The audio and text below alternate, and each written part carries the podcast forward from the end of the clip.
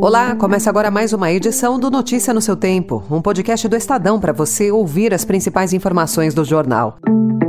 Esses são os destaques do dia. Após troca no turismo, Lula tenta impor limite ao Centrão.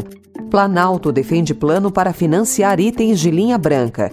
E Pacheco cobra retratação de Barroso após fala contra Bolsonaro. Hoje é sexta-feira, 14 de julho de 2023. Estadão apresenta Notícia no seu tempo.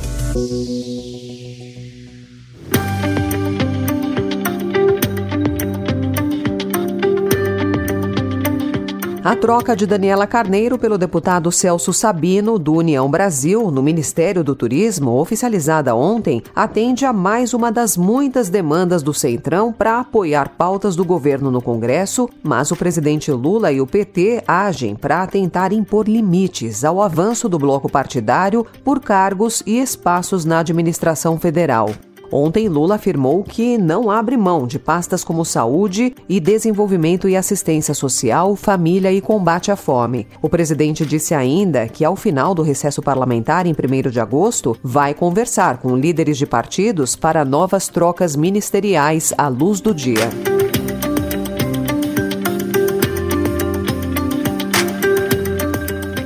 Também ontem, em cerimônia de sanção do novo Minha Casa Minha Vida, Lula disse que a relação entre governo e Congresso Nacional vive o melhor momento das últimas décadas. O Rodrigo Pacheco preside o Senado, que é uma instituição independente da presidência da República. Ele não tem que pedir licença para mim ou favor Câmara tem um presidente, tem 513 deputados, ela vive também um momento, sabe, as pessoas se assustaram. Como é que a Câmara aprovou a política tributária? Como é que aprovou o CAF? Como é que aprovou?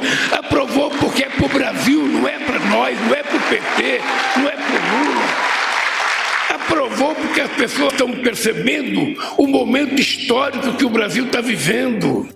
Lula também voltou a atacar o presidente do Banco Central, Roberto Campos Neto, e cobrar o corte da Selic. Os empresários têm que ter do Estado garantia, tem que ter estabilidade, tem que ter estabilidade jurídica, política, social. E o governo tem que brigar.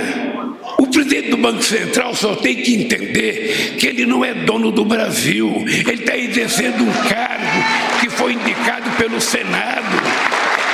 Ninguém está pedindo nenhum absurdo.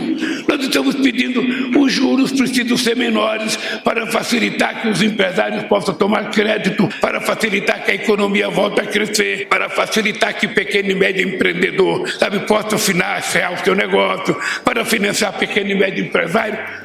É só isso.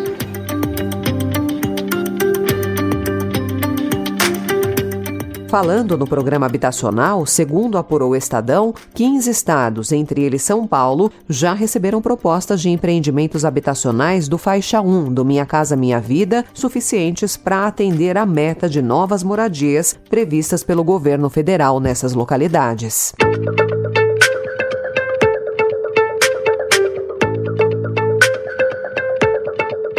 E o Programa Federal de Renegociação de Dívidas, batizado de Desenrola, terá início oficialmente na próxima segunda-feira, quando os bancos começam a limpar o nome de um milhão e meio de consumidores negativados que devem até 100 reais. Uma portaria será publicada hoje no Diário Oficial da União, regulamentando as regras que ainda estavam pendentes.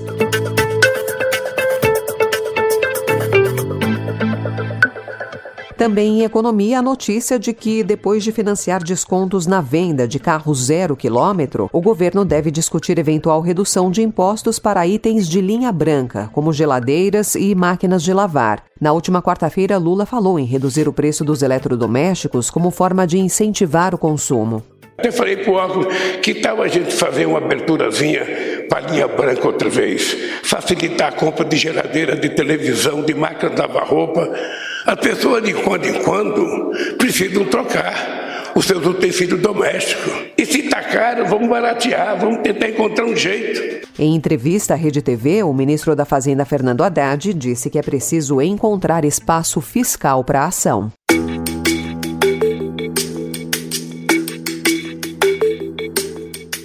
Ministro do Supremo Tribunal Federal, Luiz Roberto Barroso, afirmou em discurso no Congresso da União Nacional dos Estudantes, na noite de anteontem, em Brasília, que nós derrotamos o bolsonarismo. Pela concordância e pela porque essa é a democracia que nós conquistamos.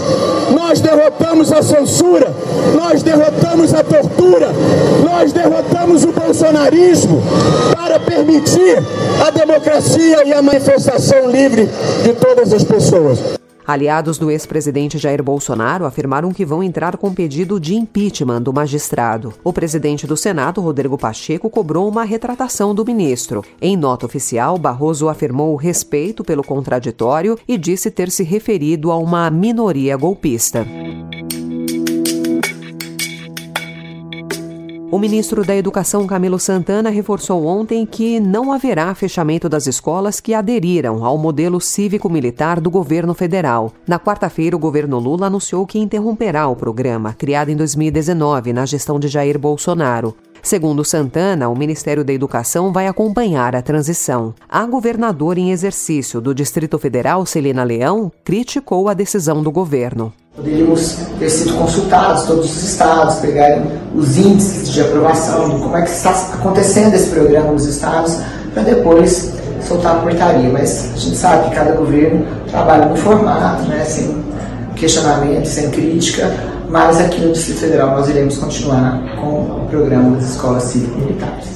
Ela afirmou que o governo do Distrito Federal vai absorver as quatro instituições nesse modelo que eram ligadas ao programa do MEC e também ampliará o número dessas unidades.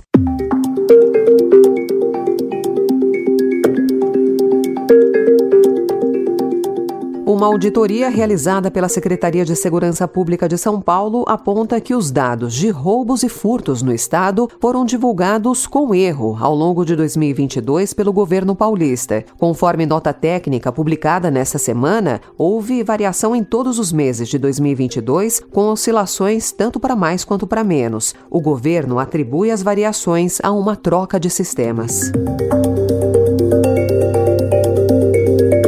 Estadão também informa hoje que o governo Lula pretende manter diálogo com a ditadura de Nicolás Maduro na Venezuela, apesar da cassação dos direitos políticos da opositora Maria Corina Machado. O posicionamento foi confirmado pela embaixadora Gisela Padovan, secretária de América Latina e Caribe do Itamaraty a nossa posição não muda, a nossa posição é sempre buscar dialogar com a Venezuela, com o governo venezuelano, em favor de eh, que no ano que vem haja eleições livres, transparentes abertas. A gente continua trabalhando junto a eles, sempre com base no diálogo. Essa é uma posição histórica do Brasil de que isolar não resolve, precisamos engajar.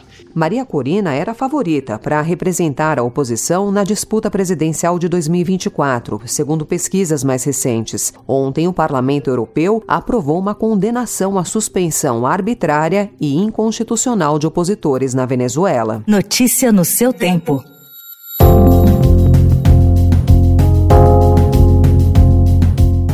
O adoçante artificial aspartame foi classificado pela OMS como um composto possivelmente cancerígeno para seres humanos. Essa classificação representa mais um chamado para que a comunidade científica realize mais pesquisas, com o objetivo de entender melhor o potencial carcinogênico do aspartame.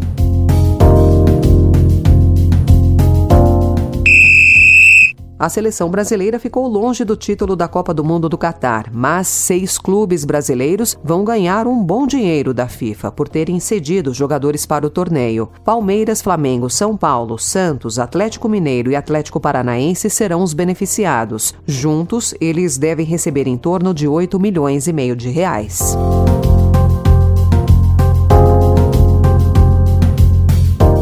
Encerrar, a divulgação pela NASA de uma imagem inédita captada pelo telescópio James Webb que mostra o processo de formação de estrelas. O registro foi feito na região de formação estelar mais próximo da Terra. A divulgação foi feita em comemoração do primeiro ano de operações científicas do James Webb.